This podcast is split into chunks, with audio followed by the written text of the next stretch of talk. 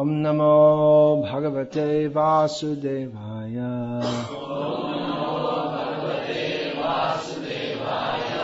ॐ नमो भगवते वासुदेवाय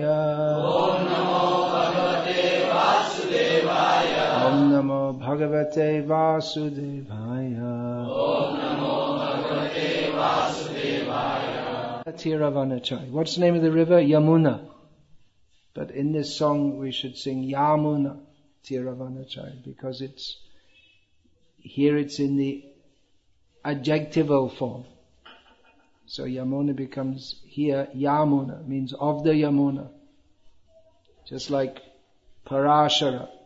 His son is called Parashara. Means who? Who is Parashara? Vyasadeva. Then we have Madhva. Madhva means Madhva Acharya. But Madhva Sampradaya. So like that. Yamuna Tiravanacharya. Hmm. Actually that example, Parashara, Parashara, that's not adjectival. But it, it means of, of Parashara like that. Kshirang yatha dadhi vikara vishesha yogat sanjayate What's the next word? Sanjayatena samupaiti karyat govindamadi purusham tamaham bhajami. In this prayer, Lord Brahma, who also describes himself in the same prayer, worships Govinda, the original person, of whom Lord Shiva is a manifestation, as indeed everything but everything and everyone but Govinda is a manifestation of Govinda. The Lord Shiva is a manifestation, but a very close manifestation. The example is given of yogurt, which is a transformation of milk. Actually, it's only milk. Yogurt is nothing but milk. But at the same time, it's somewhat different. It acts differently to milk. So in the same way, Lord Shiva is non-different from Hari. Harihara, there are many temples of Shiva. Hari means Vishnu and Hara, Shiva. Combined form. So, we know that there is Vishnu Tattva and Jiva Tattva, and there's another Shiva Tattva, which is said to be in between, but practically Lord Shiva, it's, he's more Vishnu than he's Jiva. He's neither, he's not, he's not Jiva. He's actually Vishnu in another form. there are many statements in Shastra that Shiva and Vishnu are the same. They're never there. We don't find any Shastra that Shiva and Jiva are the same, except some nonsensical Jivas go around saying Shivoham, I'm Shiva, but they're not. Or they make some uh, rhyming that the Jiva becomes Shiva. But Lord Shiva, he's Vishnu in another form. Same as and different also. Of course, the Jiva is also same as Vishnu and different from him also. But in the case of Lord Shiva, the sameness is more than in the case of the Jiva. He's well known as Parameshwar, Mahadev, which are all actually names of Vishnu. And these names are not inapplicable to Lord Shiva also. However, he's not Parameshwar in the sense that Krishna is Parameshwar. He's particularly Parameshwar within Devi Dham, in the Brahma Samhita, from which the verse we just quoted, this material world is referred to as Devi Dham. The Devi Dham, Mahesh Dham, and Hari Dham are referred to therein. So within this material world, Devi, Durga, she has so many names also. Any important people, they have many names. So Lord Shiva has many names. His wife has many names. We don't have many names. so she is the boss here. She controls the household. The woman is the Griha Swamini. So the whole material world is Devi's household, but her, she is Ishvari within this material world. She's also known as Maheshwari, Mahadevi. She's commonly known as that. And Lord Shiva, she, he is her husband, so he's known as Parameshwar of Parameshwari. She's known as Parameshwari. Actually, Radha is Parameshwari. But Durga is a, an expansion of her, of Radha. And within this material world, for persons whose vision does not go beyond Devi Dham, then for them certainly they will see Parameshwari. They'll see in the ultimate sense. There is no one beyond Shiva and Parvati. And thus they worship them as supreme. Which is not incorrect to, it's not incorrect to consider Shiva and Parvati as supreme, but it's not fully correct. Well, in another sense, it's incorrect also. This may sound contradictory. Well, Shiva Tattva is apparently contradictory, just like yogurt is contradictory, it seems. That it's milk, but you can't use it like milk. If you can't make this uh, payasam, dugda payasam, you can't make it from dadhi. It doesn't work. You can make uh, curd rice. It's very popular here, but curd rice and rice cooked in milk, it's, it's a different product altogether. Both are very tasty, no doubt. And healthy in moderate quantities. Actually, you can take more curd rice than rice cooked in milk. Uh, but they're different. So Lord Shiva is very mysterious. His name is Shiva, which means auspicious. But it seems that everything he does is inauspicious. He's, he associate, he's, uh, associates with the, he's known as Bhutanath, Pashupati,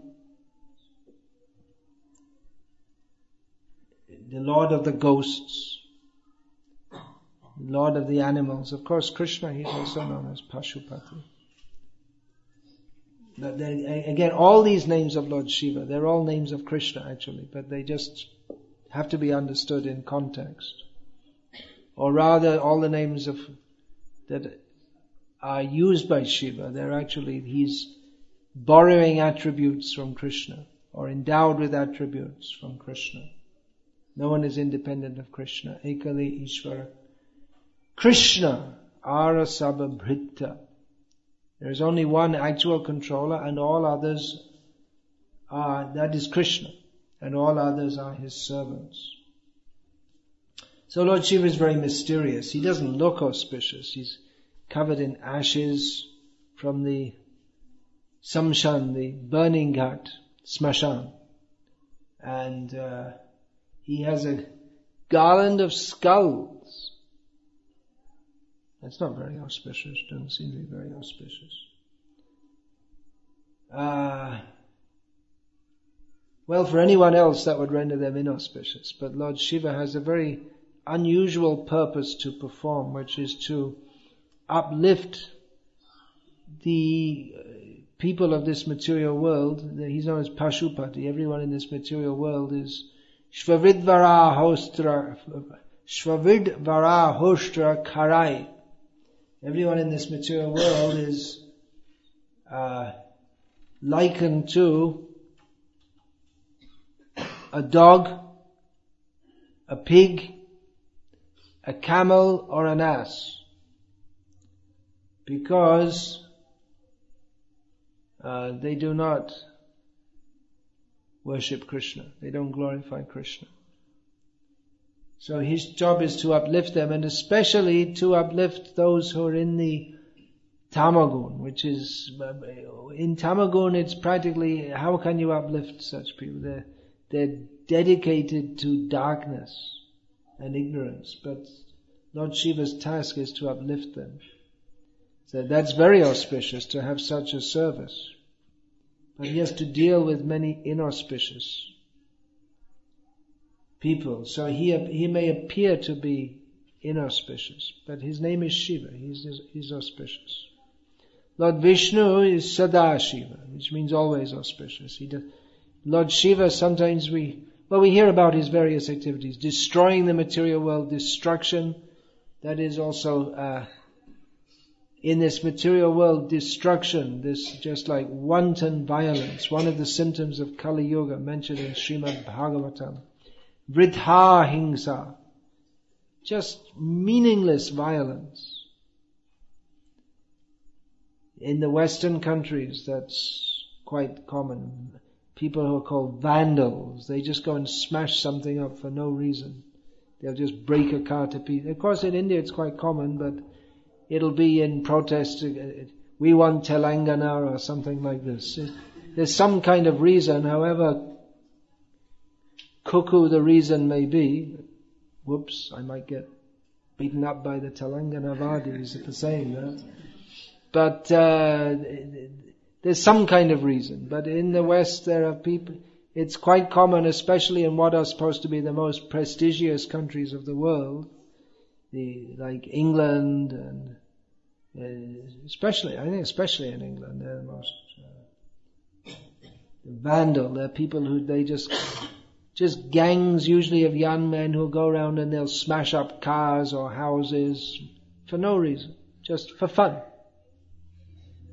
They find it pleasurable. So this, this meaningless violence or destruction, that is a symptom of tamagun, the mode of ignorance. The, the mode of ignorance manifests in two principal ways. One is inertia, lethargy. Who's translating? You know all these words, what they mean? I hope you know. Inertia means like stabda, not just you can lie down 24 hours a day and just literally means non-movement. Lethargy means a state of laziness.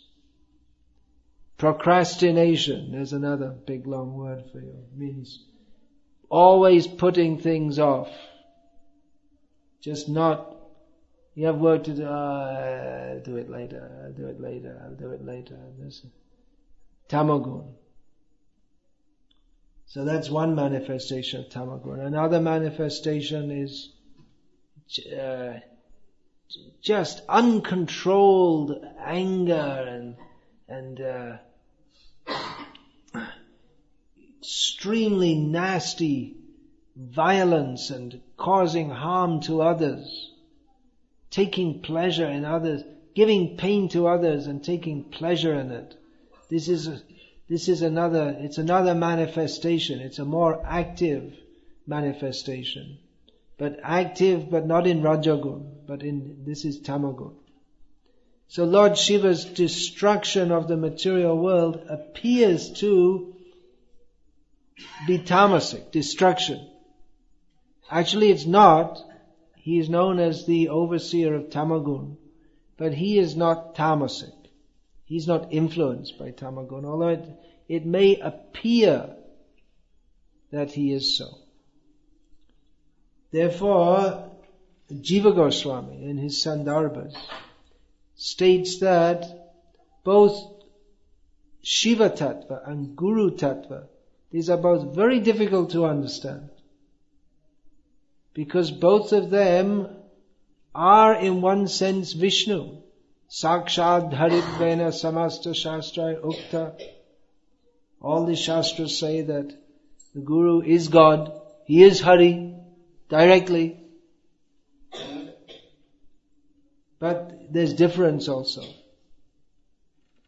And it's just a matter of how, of one's perspective. Acharyang mang vijaniyang navamanyeta karhichit. Lord Krishna tells Uddhava that you should see the Acharya as me and never disrespect him in any way. So it's difficult to understand when you see, well, he walks, he talks, he sleeps, eats, looks like an ordinary person to me. But Krishna says no. He is God in human form. So Lord Shiva also, he is Vishnu. There's difference also. If we only emphasize the oneness of Guru with Vishnu or Shiva with Vishnu, that is a misunderstanding. But on the other hand, if we think that he's any less, that's also a misunderstanding.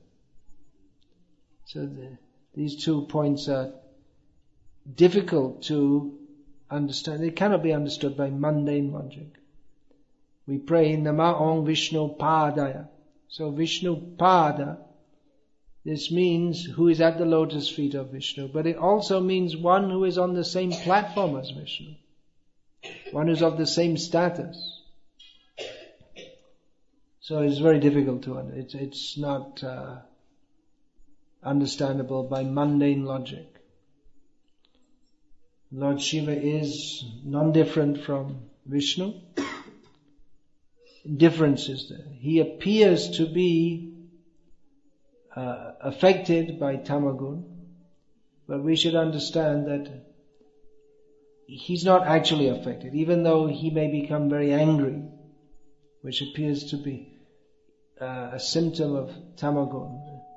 We actually find that in Bhagavatam. The description of Bhrigu Muni, Bhrigu Muni wanting to resolve the question, who is supreme among the three murti? We often hear this in Hinduism. Brahma, Vishnu, Mahesh, the Holy Trinity.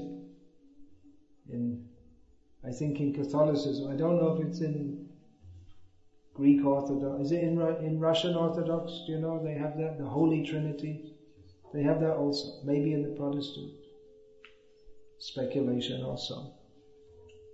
They have the Holy Trinity. So in Hinduism they have Brahma, Vishnu, Mahesh. Different Trinity. So who is supreme? Bhrigu Muni went to test. First of all, Lord Shiva and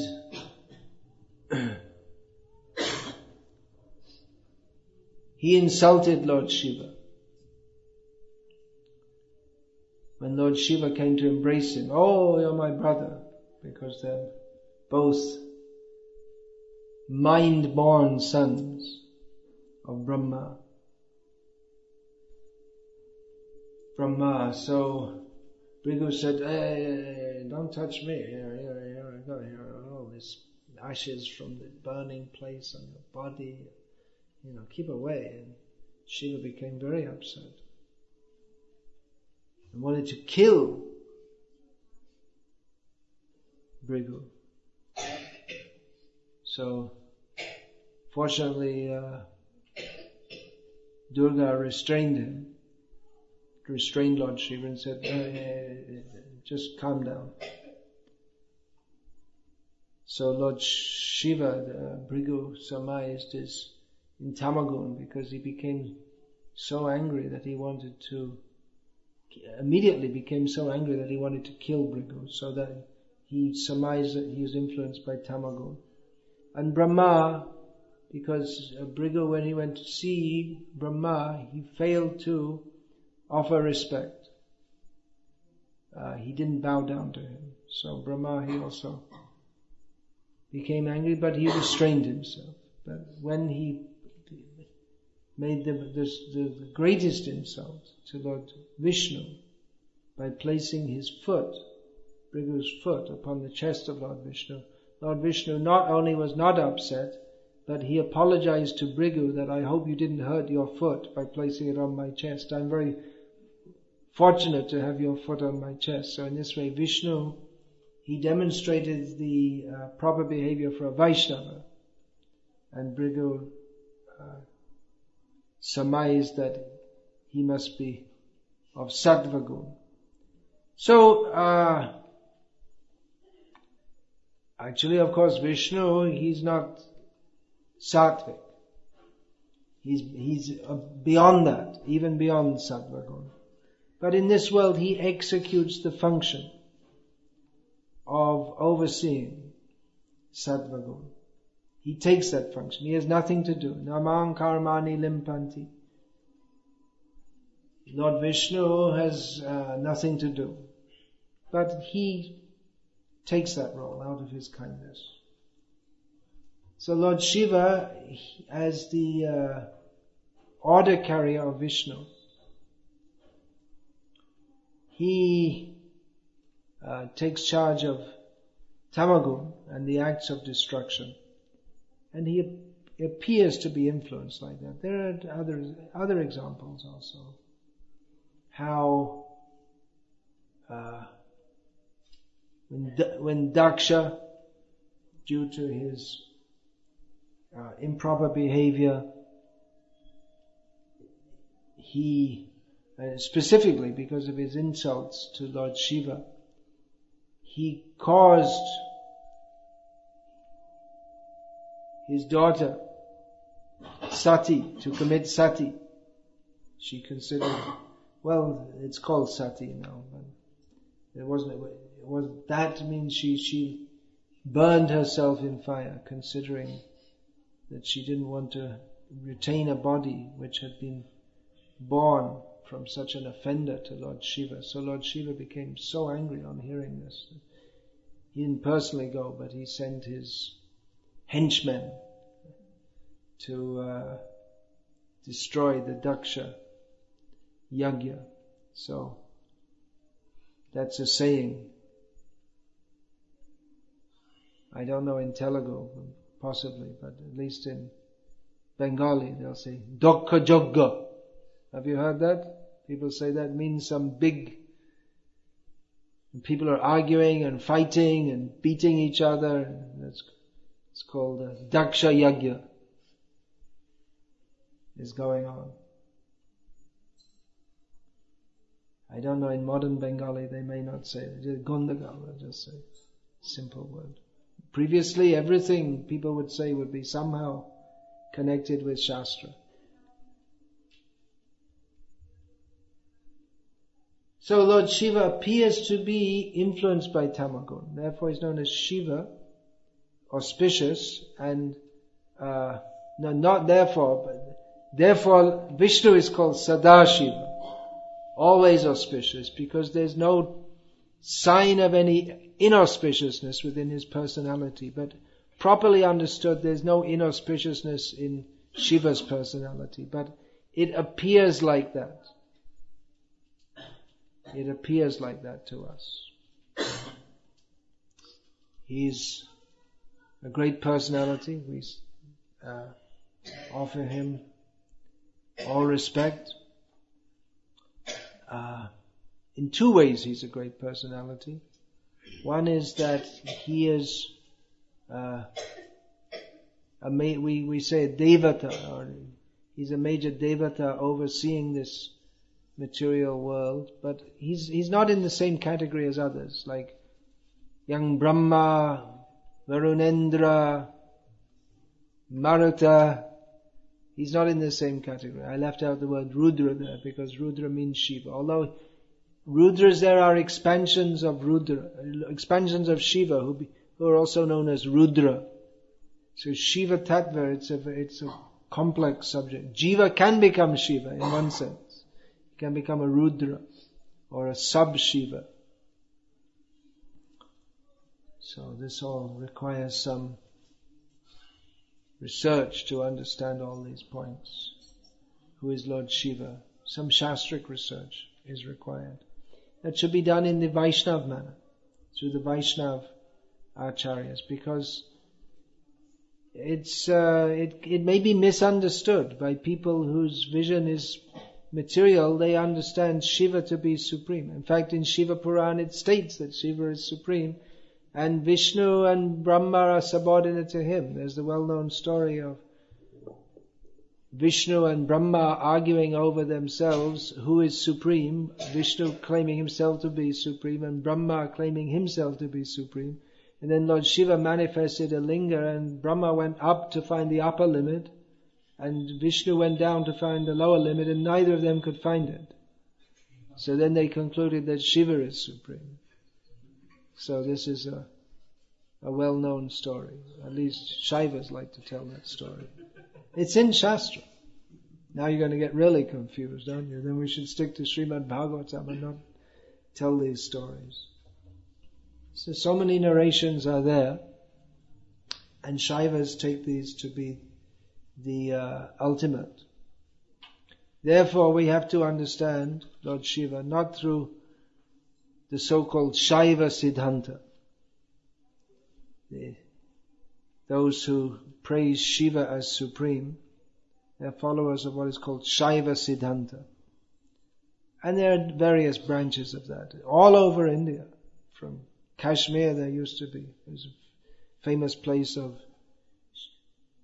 Shaiva Dharma. And uh, in Tamil, all the way through, everywhere in India we'll find Shiva temple. Here in Andhra there's so many famous Shiva temples. Sri Sailam is maybe the most famous. There's, there's a Amaravati, is that that one place? I, I visited. There's a huge Shiva Linga. What's it called? Yeah, near Guntur. Huge Shiva Linga the uh, pujari has to climb up a ladder to do the abhishekam. What other famous Shiva temples? Oh, Srikalahasti. That's one of the. Uh, which one is that? That's the Akashlinga, is it? Jyotirlinga. Yeah. Sri Sailam, I said. Yeah. No, I'm saying in Andhra, particularly in Andhra. In Andhra. Hmm? I, I hadn't heard of that. Where is that? Uh-huh, that's another. Is that where they have the uh, Kumbh Mela, the, the Andhra equivalent? No. See, there's so much culture in all of India. So the, anyway, the Shiva culture is there all over India. Everywhere we'll find so many places uh, dedicated to Lord Shiva. In Tamil Nadu, there's the, the yeah, there's so many places in, in Tamil Nadu. Not only, not only Rameshwaram, so many. There's Chidambaram and this. uh, Tiruvannamalai, there's a huge Shiva temple. Chid, uh, Chidambaram, I said, uh, Madurai, actually that's, uh, that's a Devi, Devi Mandir, that, uh, Meenakshi, but there's also Sundareshan. The, somehow or other it's known as Meenakshi temple. So there's so many temples. Of, actually, if you go especially in that area, in the uh, where the Kaveri flows, that whole area, there's so many Vaishnav temples and Shiva temples also. Every village practically has a huge temple. And yeah, the uh, the people who consider themselves pure Tamils, who consider that Tamil is the original language and Sanskrit and all other languages came from Tamil. So they consider Shaiva Siddhanta to be the actual Tamil religion. They don't accept the Vedas. They accept the Sh- Shaiva Agamas. They don't accept the Vedas, the Puranas, or any of these things. So yeah, there's, uh, it can be very confusing, but we accept Srimad Bhagavatam as the Srimad Bhagavatam Puranam Amalam, because in this Srimad Bhagavatam, there's no mundane dharma, artha, kama, or moksha. These are not recommended. Through the Vedic literature, they're recommended, and at the end, dharma projita kaitava atra. Here, these are all rejected. So we understand the personality of Shiva through the Bhagavatam and through the Acharyas, because we can't understand that even the Vaishnava Shastras, or those that are particularly meant for Vaishnavas, among which Srimad Bhagavatam is the definitive Shastra. Uh, if we just read it without commentaries, it'll be very difficult to understand. If we read about the episode of Mohini Murti and how Lord Shiva is bewildered then uh, how will we understand this without a Vaishnav commentary? We'll think that Lord Shiva is just some lusty person like us. So yeah, we have to understand through the Vaishnav commentaries. Therein it's famously said, in Srimad Bhagavatam it's stated, Vaishnavanang yatha shambhu, which Srila Prabhupada always translates as, Lord Shiva is the topmost Vaishnava. Allah, if the literal meaning, how does that verse go? Uh, Nimnaganam yata ganga. Hmm? Then what's the next one? Nimnaka. Devanam achuto yatha. Vaishnavanam yatha shambhu. Purananam idam tata. Just as among rivers, just as the position of Srimad Bhagavatam among the Puranas is like that of Ganga among rivers, of Achyuta among devas, and among uh, and of Shiva among the Vaishnavas. In other words, it's supreme. Srimad Bhagavatam is this supreme Purana. Ganga is the supreme river. Achuta, Hari, Vishnu, Krishna is the supreme among all the gods. And among the Vaishnavas, Lord Shiva is supreme. So sometimes it's asked, why is... And last is the, Bhagavatam is the, this is the last. Yeah, yeah. It, yeah, Purananam idam yata. Idam here means Bhagavatam. Yeah, this this Bhagavatam. You'll find you can see in Bhagavatam. You can look at it up. It's in the, which twelfth canto, very near, almost at the end of the Bhagavatam. There are other. What's that also? Among the Tirthas, Kashi.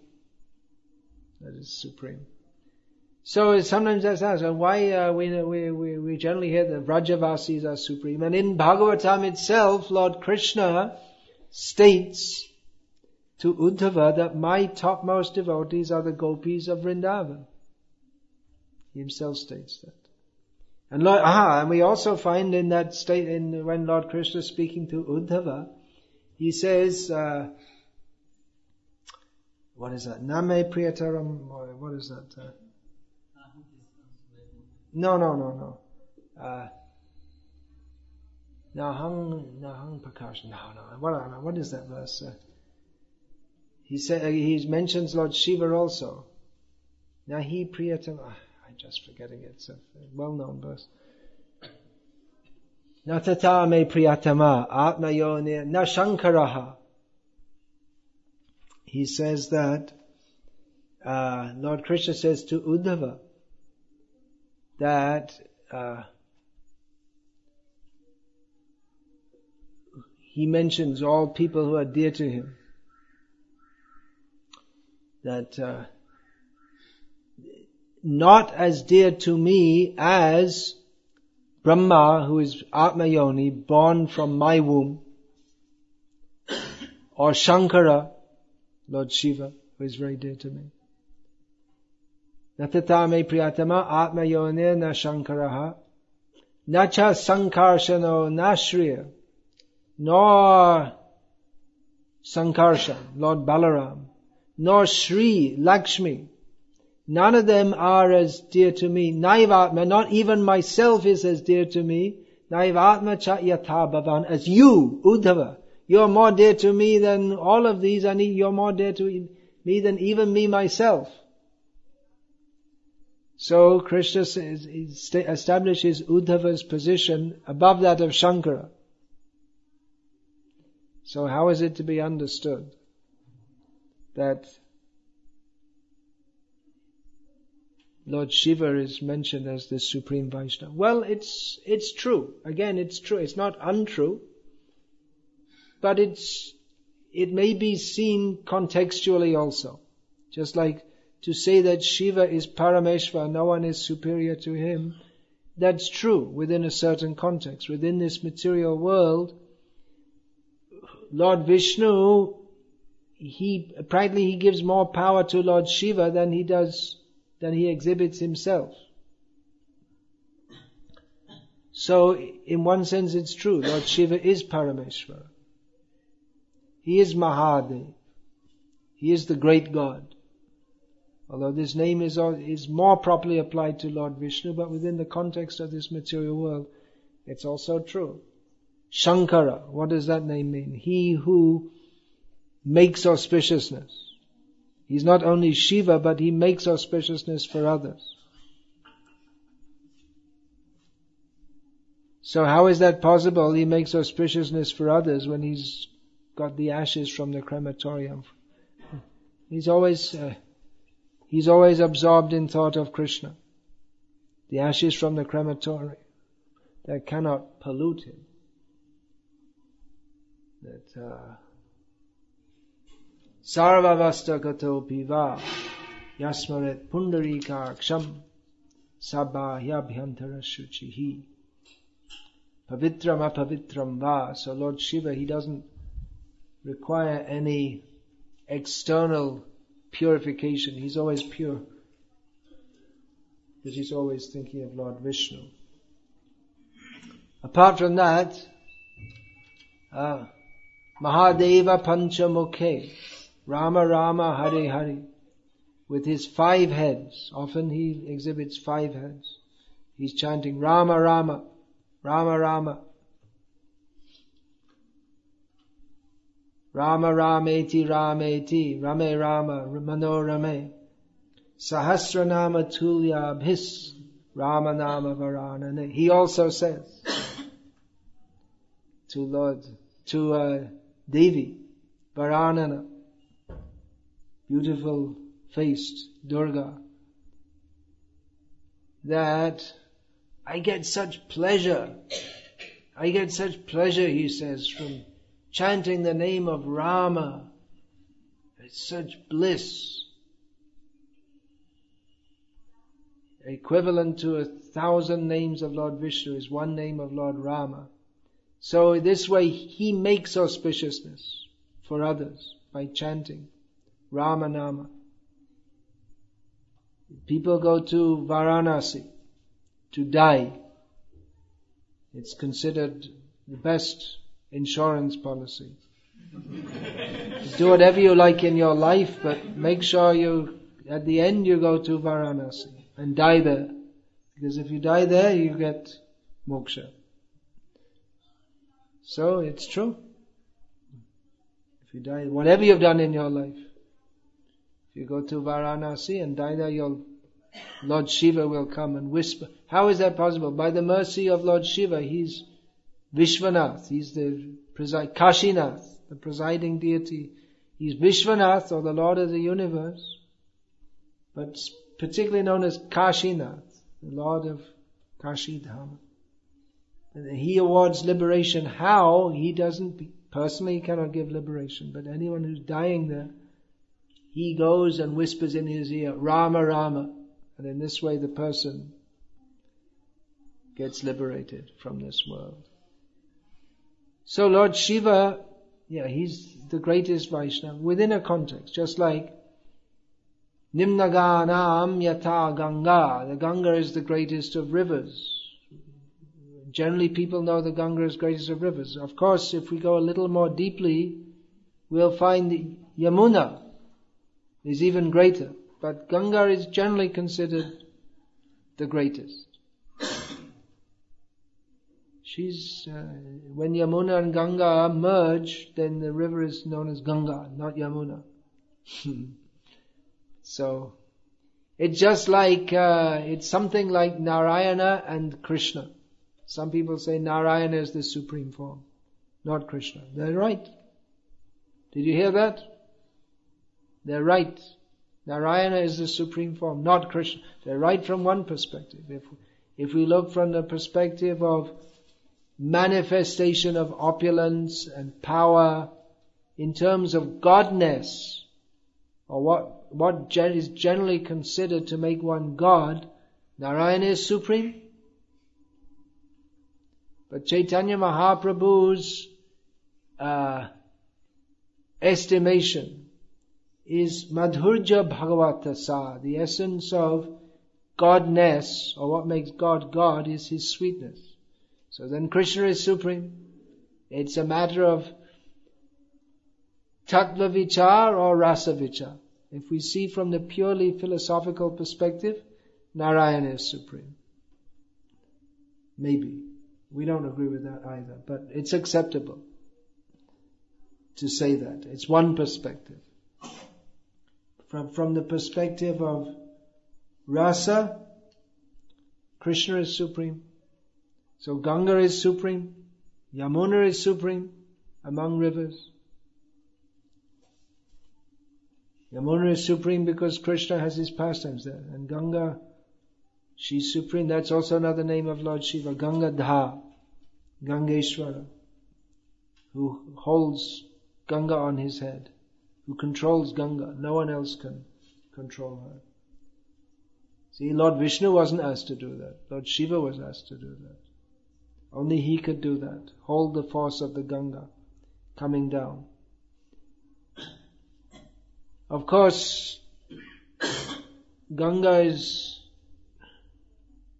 flowing through Mayapur also as Bhagirathi. So the whole Leela of bringing Ganga to earth is actually just the real point, which most people have no idea about, is to facilitate the pastimes of Chaitanya Mahaprabhu. And Ganga in this way becomes most auspicious. She's coming from the feet of Lord Vishnu. She goes on the head of Lord Shiva. He holds the water coming from Vishnu's feet on his head. And then goes through all the tirthas and Lord so many. Everywhere on the bank of the Ganga is a tirtha, but some places are especially known as tirthas. And then in Navadvip, just before she enters the sea,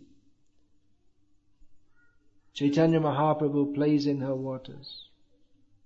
All the tirthas come to offer their service to Chaitanya Mahaprabhu. All the tirthas along the Ganga. So in this way, Ganga is considered supreme among rivers. But the, if one has more insight, you'll see Yamuna as supreme. But then again, Ganga becomes supreme by the grace of Chaitanya Mahaprabhu. That's hidden, hidden understanding.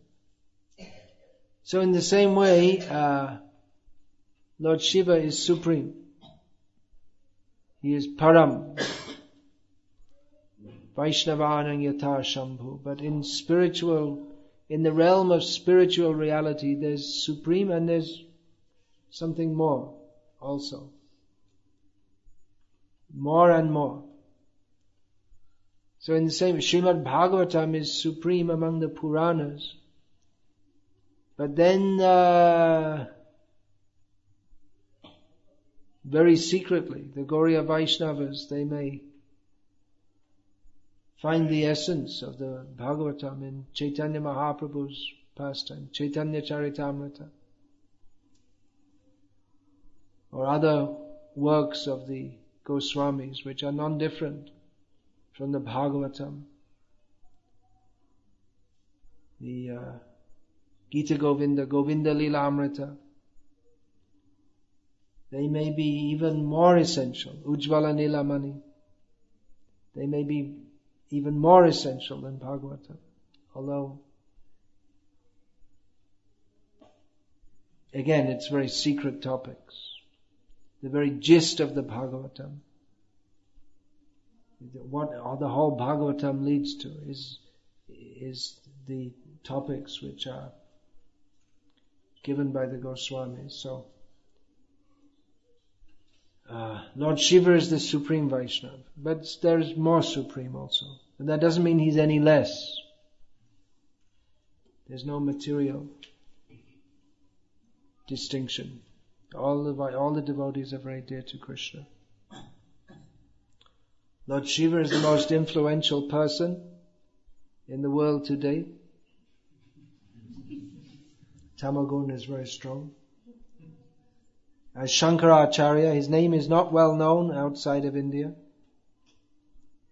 And quite like, I, I almost certainly most, and there's no doubt about it. I mean, almost every Indian today has a much better idea about the uh, name, form, pastimes, and qualities of Sachin Tendulkar than of Shankaracharya. There, there may be very few who are not in that category.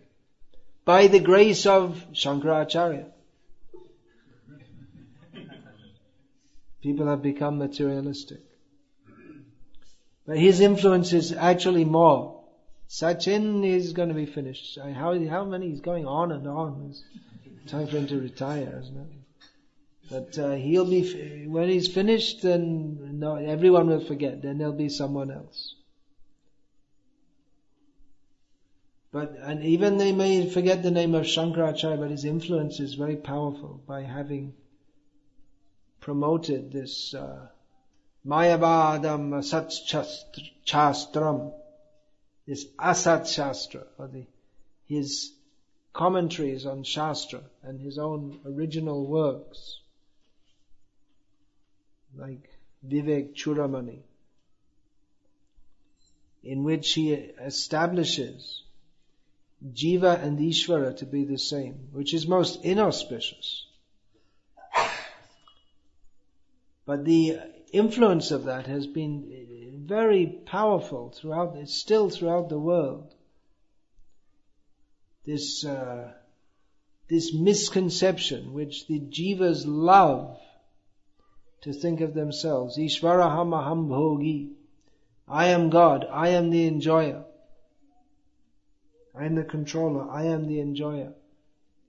So Shankara gave a philosophy to that, which especially in recent years has been, even that, uh, which was bad enough, has been taken out of context by people who call themselves Neo-Vedantists. They took all the philosophy and all the restrictions out of it and just made it Jatomat Tatopat. They call it. All the paths are the same, which is not what Shankara taught.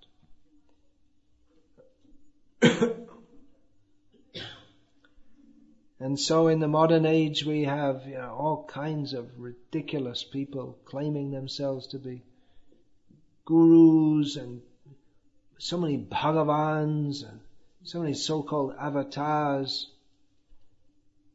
This neo-Vedanta, as it's the, the final rotten fruit of this Advaita Vedanta. So his influence has been very powerful in uh, spreading tamagun, in apparently in the form of sattvagun. This uh, Shankaracharya's influence, very very powerful for giving people wrong information as to the sambandha, abhideya and prayojan, the, the, the relationship, method of acting, or method of approach, and ultimate goal or and in, in Advaita Vadi it's all, it's all mixed up. It's all the same.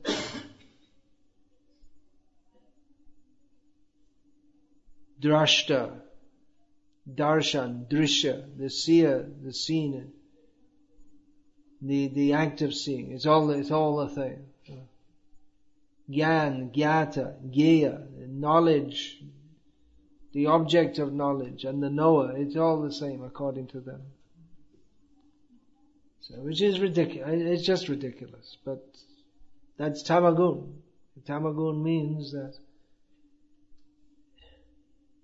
what is that? Tamotva jnana jangvidhi. In Bhagavad Gita, Lord Krishna states that from tamagun, tamaguna, actually, I should say tamaguna is more correct pronunciation.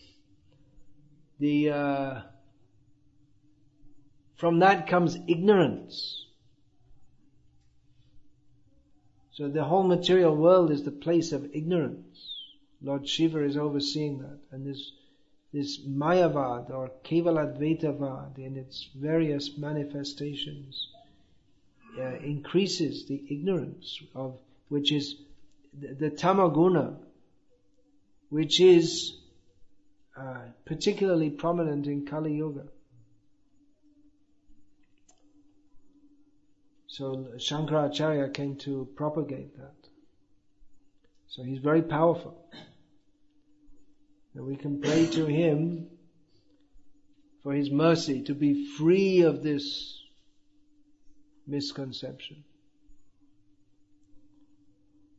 Vaishnavas, they may perform Shivratri Vrata, fasting, staying awake all night. It's mentioned in Hari Bhakti Vilas, the guidebook for all Vaishnavas. Interestingly, Radhashtami is not mentioned there.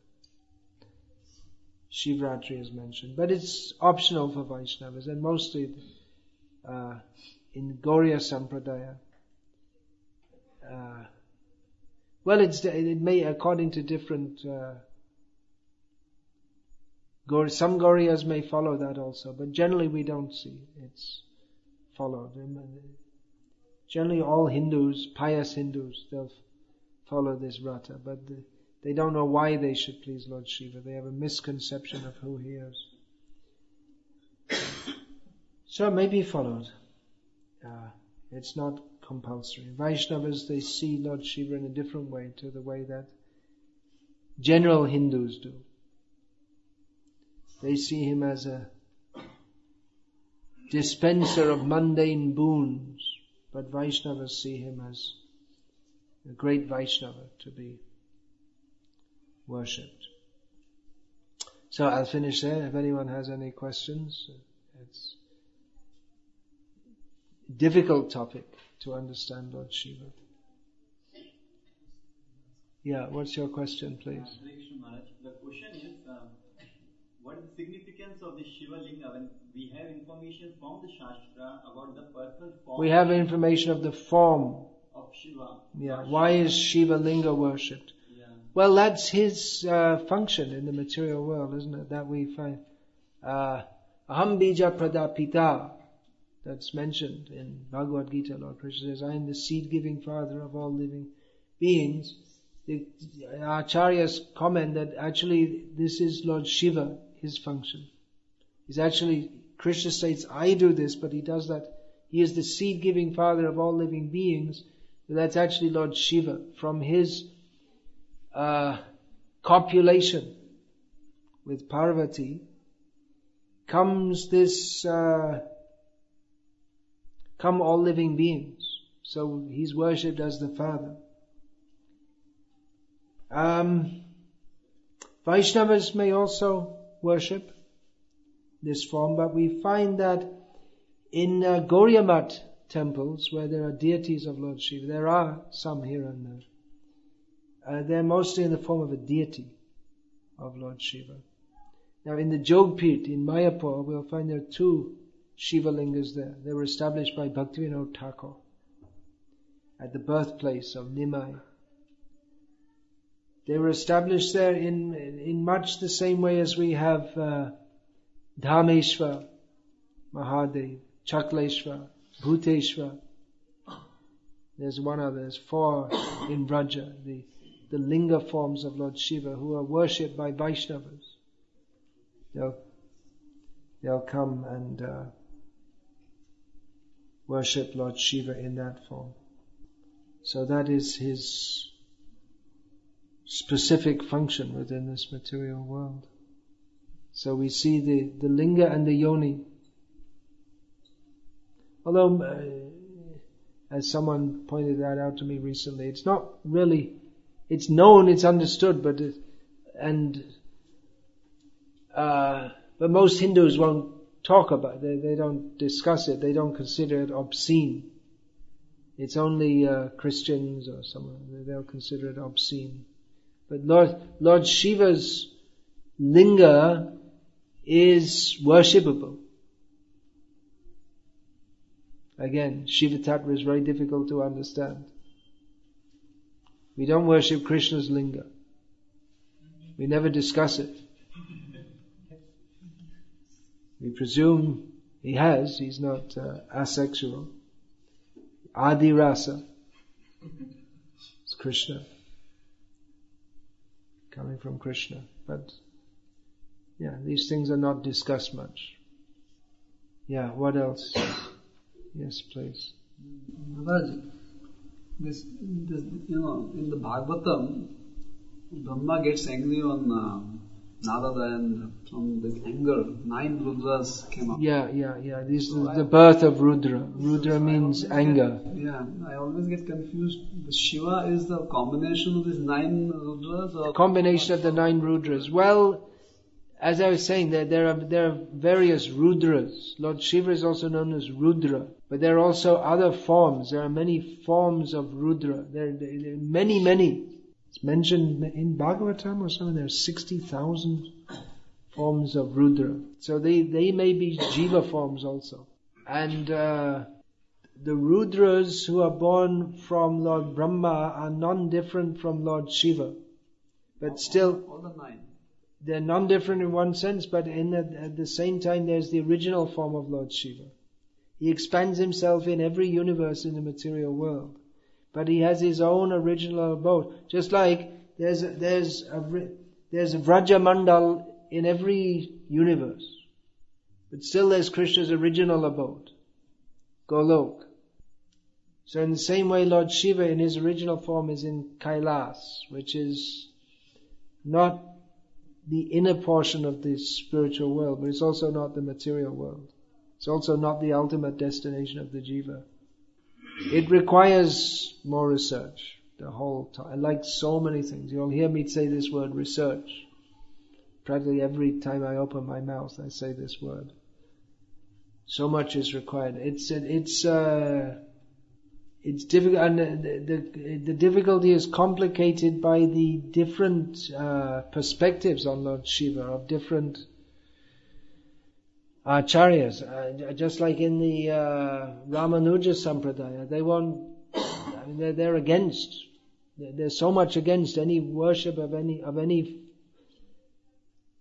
god than Vishnu that there's Ramanuja himself, I believe, gave the instruction that you should never enter a temple of Shiva or any form, even to never in never enter, even to save yourself from a tiger. Better get eaten by the tiger. Don't go inside. Don't ever go inside that temple. There's so much against it. Whereas in the uh, Madhva Sampradaya, they worship so many demigods, including Lord Shiva. They, they're they have no, they, they're pure Vaishnavas, and they, they know Vishnu is supreme, but they worship the demigods as representatives. And then again we have like this, the, the Shaivas with their completely different, they see Shiva as supreme in all respects. So, yeah, it is complex, difficult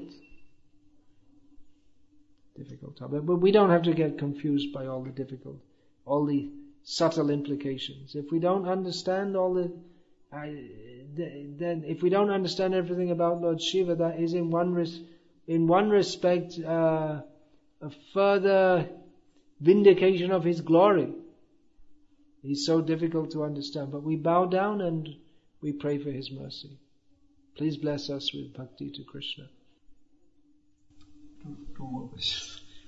Maharaj, what, what is the actual significance of Shivaratri? What, I mean, like we know Janmashtami. Yeah, what is it? It's, it's his marriage day, is it? Or is his birthday? Who knows? Marriage day, yeah. Yeah, Shiva and Parvati. Marriage. Yeah. What, what is the difference between Guru Tattva and Shiva Tattva? What's the difference between Guru Tattva and Shiva Tattva? Well, well you know, it's uh, what's the difference between apples and oranges? There's a lot of difference, isn't there? I mean, they're both fruits, but there's a lot of difference. And if you can't see that there's a difference, uh, you better go back to the uh, kindergarten. If you don't know, I mean, they're manifestly different, aren't they? I mean, you don't expect a guru to, you know, have a trishul and uh, have not, you know, have the Ganga on his head and the moon. And, uh, okay, what's your question? Oh, that's another point. Say about the moon and uh, uh, it's, it's a whole big culture. There's practically just like there's Vaishnav culture and so many narrations about Vishnu, Krishna. So it's so much about Lord Shiva also. Yeah. They said that uh, Lord Shiva has some time to lie down to pacify Mother. Well, in Bengal especially, you'll see that that uh, you'll see pictures of Kali trampling over Lord Shiva. And She's in such an angry mood that Shiva tries to pacify her by lying down in front of her, hoping that she, when she sees him, she'll cool down, but she doesn't. She just tramples all over him. Eh, That's maybe in Shastra, I don't know, but especially in Bengal. Also in South India. I have You see that also, yeah. It's it's very popular in Bengal, where there are so many Kalibaris or temples, especially in Bengal. Jekane Bengali, Shekane Kalibari. Wherever there's a Bengali, there's a temple of Kali. There's a saying. There's a saying.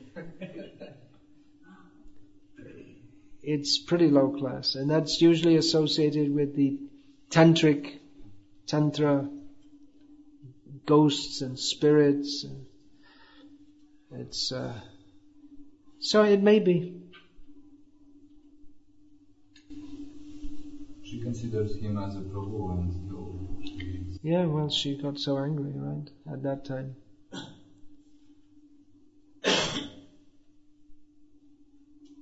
You find in Bhagavatam, Sati didn't follow Shiva's order. She got a lot of trouble by doing that. Okay, well.